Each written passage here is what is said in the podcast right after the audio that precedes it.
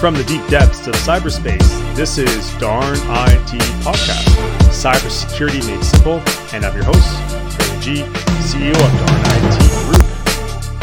Thank you all for visiting and watching this latest episode of Darn IT Podcast. Human resources is crucial to building a cybersecurity culture. So, to all HR professionals, I'm coming after you in your mind this episode.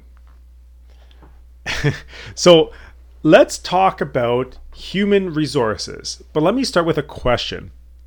When you think about human resources, what is the first feeling that comes to mind? What is the first thing that comes into your mind when I talk about HR? Now, this may apply to people who are not in HR specifically, but the listeners who are outside HR. The point I'm trying to make here is that technically speaking, people have different opinions and views about HR. Now, a quick story about myself. Uh, when I was uh, in the working world, uh, I used to not really appreciate HR in the beginning. Um, I really distasted some of the individuals who worked there. Um, not all of them were bad. Um, one quick story in the university I worked at, there was a um, department head which was very, uh, very crass straight. Like I, I initially did not have a good vibe about this lady, but what changed my perspective is when I actually sat down and had a conversation with her, uh, which is really indicative to most things when you have a presupposition about somebody. They were one of the best persons that I've ever dealt with in a working unionized environment. Um, you know, she was great. Um, she listened. She, you know, fought for me. It was a very eye opening experience and which really solidified my resolve about the importance of a human resources department that tries to look after the best interests of the people. So this is kind of the reason why that this uh, episode 3 I'm focusing my time more on the value of why human resources is important in building that cybersecurity culture and and the reason I'm saying this too is that understand that a lot of people think that HR is the same way that I thought uh, a waste of time, uh, pain in the bum. Uh, they're, the people aren't great. They don't look after you. They don't respect you, etc. Again, not every business is perfect. Let me make that very clear. Some people who work in these departments are not suited for that job, but that's another conversation altogether. The point I'm trying to make here is that any size organization, big or small, when you have someone working for the company, dealing with employees, you need to understand that as a, as a business leader or as an HR professional, that, that you need to understand, you need to see beyond the technical and security mindsets uh, for the cybersecurity focus. And for leaders, especially, you need to focus more on your cybersecurity resilience efforts in the human resources departments. So, this should be the first department you turn to in order to, to build that cybersecurity culture. Now, how you must do this is working across various business functions, geographies to identify those risks, um, you know, you got to uh, you know imagine the results or imagine the threats, uh, and you need to develop a plan for combating them. Because as that saying goes, when you fail to plan, you you you plan to fail, and a lot of leaders and HR professionals alike sort of miss that point because they're more primarily focusing on uh, employee issues, hiring, firing, layoffs, budgets, etc. But the point of this podcast is for all HR departments to focus some of their efforts on that cybersecurity culture because inevitably it is the HR department that has that focus on the company culture. Now, a, few studies that I've read, um, they have uh, basically different response teams over the average cost of a breach. Um, so, if if a company in particular formulated a a, resp- a cybersecurity response team, uh, they, they reduced the average total cost of a breach by $160,000. Um, for those companies who tested an incident response plan, reduced the average total the total cost of a breach by $320,000. Now, these are average costs. This isn't hard hardball figures exactly, but you need to understand that the point of those stats is the fact that any organization that actually has a team who formulates a team uh, or who who even uh, tested their incident response plans, not just write it on the uh, on the whiteboard and consider it done, but but organizations who take security seriously, HR departments who take the importance of security very seriously, they reduce the amount of financial risks and impact of their business by having these processes in place. There is many example of businesses who do have a proper cybersecurity plan, incident response plan in place that they test frequently in the event that a disaster happens that they would be able to respond quickly. Now, the caveat to this is the fact that a lot of businesses who um, do get an attempted breach against them don't make headlines because they have those mitigations in, already in play. And it's only ones who have nothing or little to nothing in place are the ones who come up on the news. So, kind of like as an outsider's perspective, the reason why you don't hear all the good stories is a lot of businesses are just, you know, chugging along, doing what they're doing. There's uh, perhaps an incident, oh, taken care of, no big deal, move on. Doesn't hit the deadlines, the media doesn't care. The media just fixates fixates themselves on the negative, and that's where people. that's the problem with our culture, our society culture right now, is because a lot of people are fixating on the negative. They're not they're not fixating on the positive because if you heard through the media more positive news about businesses who've taken these actions, who have who've increased their uh, response teams or they tested their incident response plans, you would see relatively quickly how this may adopt faster because of the positivity of the news with people doing things that protects them and, and and that's where I feel sort of like on a, on a personal note that there's a huge disconnect in our society when it comes to to cyber news is the fact that we hear all the doom and gloom out there, but what we don't hear is the things, or very infrequently hear, is the things that do work, right? So understanding HR, human resources, is that crucial link between um, departmental leaders to evaluate evaluate the cybersecurity risks. Um, they're also they also train the employees when when you're onboarding a employee. You're also um, set those expectations of that company culture. So this is why HR is at the forefront, the most important department in combating um, cybersecurity risks and, and helping mitigate those risks. Where if the HR department is is in hand in hand with the security departments, IT departments, and leadership, it creates this sort of like synergy, as you will, between different departments that allows that cybersecurity culture to evolve. And any net new employees or any existing employees will be filtered through the process designed and implemented and enforced by HR in order to have that comprehensive proof that you must have these inside your company culture. So I'm to talk up quickly about the the the role of HR in cybersecurity. Um, so one is implementing best practices and change management. Uh, that means employee training, performance manage- management, etc. Ensuring that critical cybersecurity roles are filled and that employees remain current on necessary knowledge, skills, and abilities.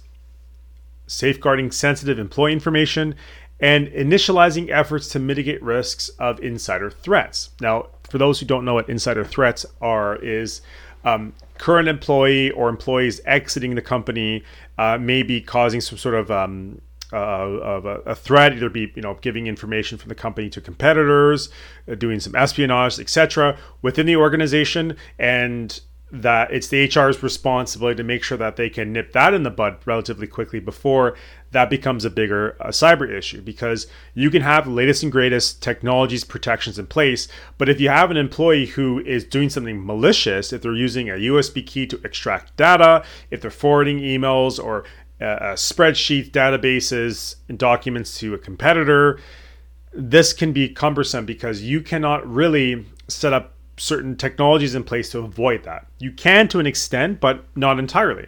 And a lot of businesses may not have the capital expenditures to invest in all this software. So it really lies in the HR's um, hands to be able to hire people who have the um, the assurance, but also the skill sets in order to not do these types of things. Um, so the the uh, HR department has to be the I call them the police officers of cyber awareness, compliance, etc. So HR departments needs to be the police officers when it comes to enforcing cyber awareness and enforcing cybersecurity culture. Now, I know putting that term on a department may rub people the wrong way, but this is why because it's the police responsibility to maintain law and order. It's also the HR's department to maintain law and order in the company culture.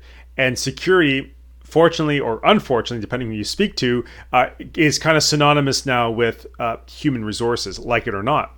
So, being a police officer, you have to mitigate those risks by new hires by performing background checks. Again, depending on your organization, um, it's a good idea to perform background checks on your on your people to make sure that they don't have a um, criminal history or espionage history or something that um, may not be fully transparent from the get go because references, as you know, may only go so far. But maintaining that integrity, if that person is in needs to access sensitive information, etc., that's not just a general label, uh, labor worker.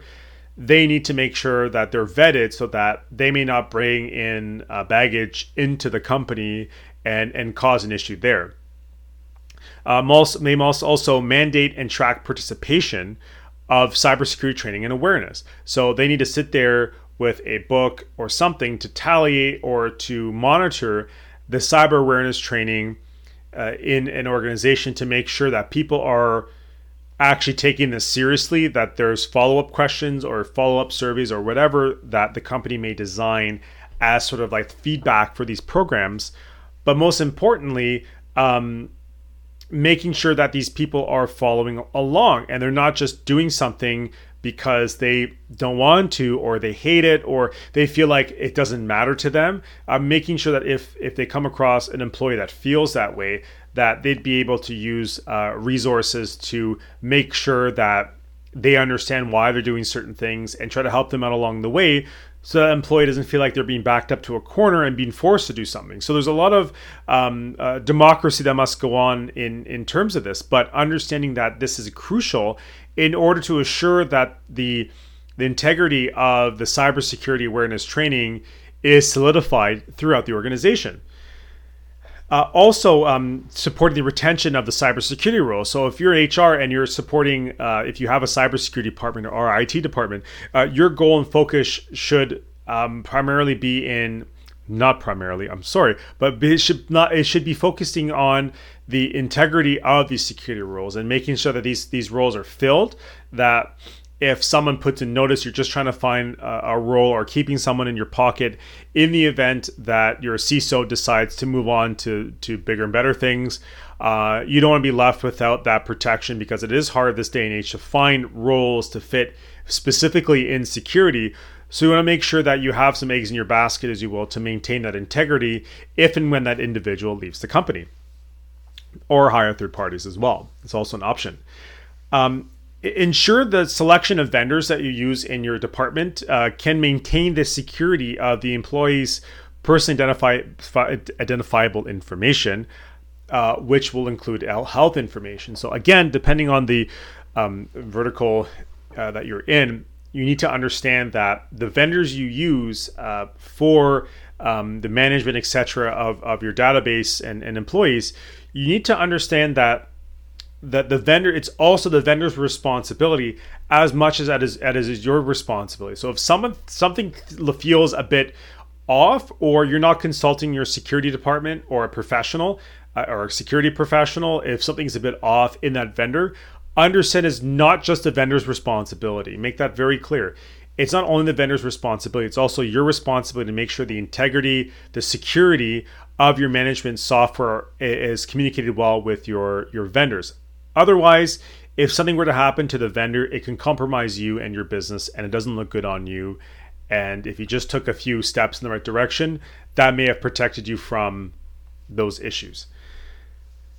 Now, as I, I mentioned, where you need to um, protect your access access to your HR management platforms is just applying best practices. Again, you don't need to be a security expert, but these best practices you must follow. So, for one, a strong passwords or passphrases, creating a unique passphrase for critical accounts. So, the, the head of HR or anyone who has critical access to your the, the management platforms, you need to make sure that these passwords are being rotated, they're being they're being changed, and adhering to the policies and procedures of that password policy for the organization if it's in play. Because you have to understand that it's not always about um, putting in extra special characters and con- that's considered being secure. That's not the way anymore. Cyber criminals have gotten smart.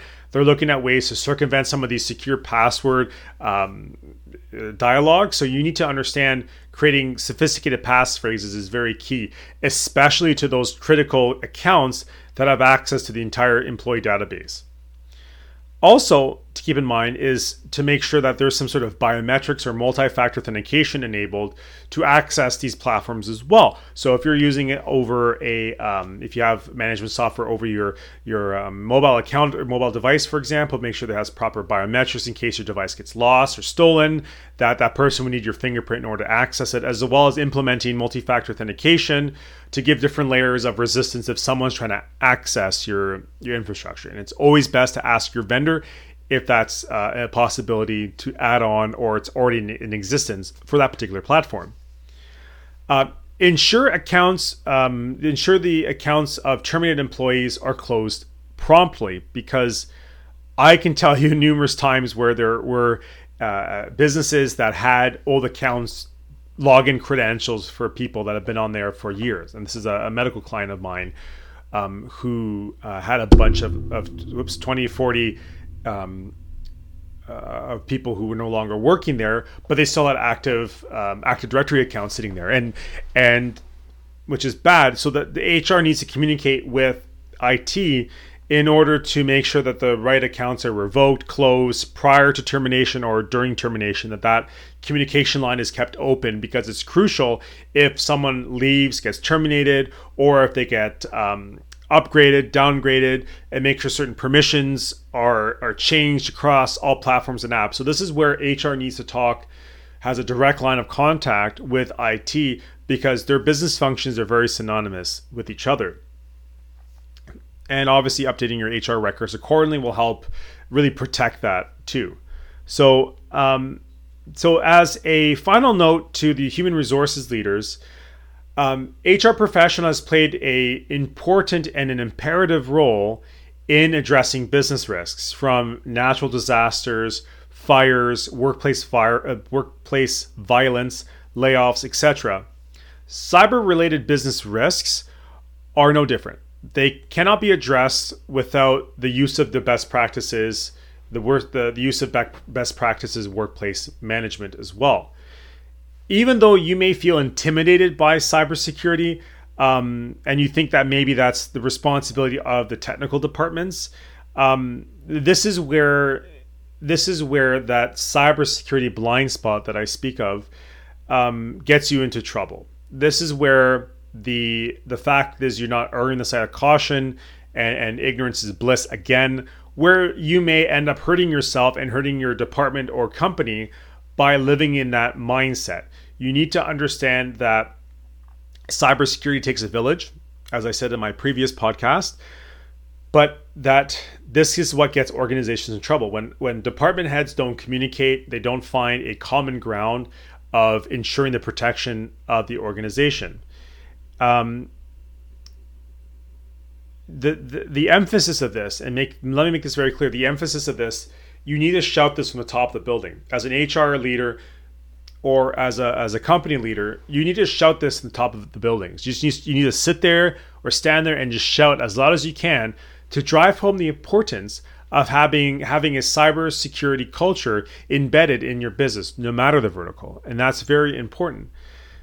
But when you're being proactive by addressing the issue, um, you create some sort of early warning system.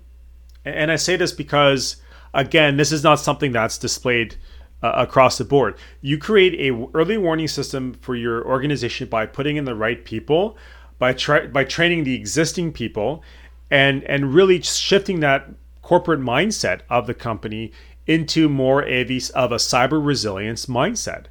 And, and that is very crucial in protecting your, your organization. So keep that in mind, understand the fundamentals. Uh, as an HR leader, that should be the key importance in your everyday uh, working lives in order to ensure that the business does not get broadsided by a cyber attack or insider threat alike. Thank you so much for listening to this uh, latest episode of Darn IT Podcast. I'm your host, Darnley G. Safe computing, everybody. Bye.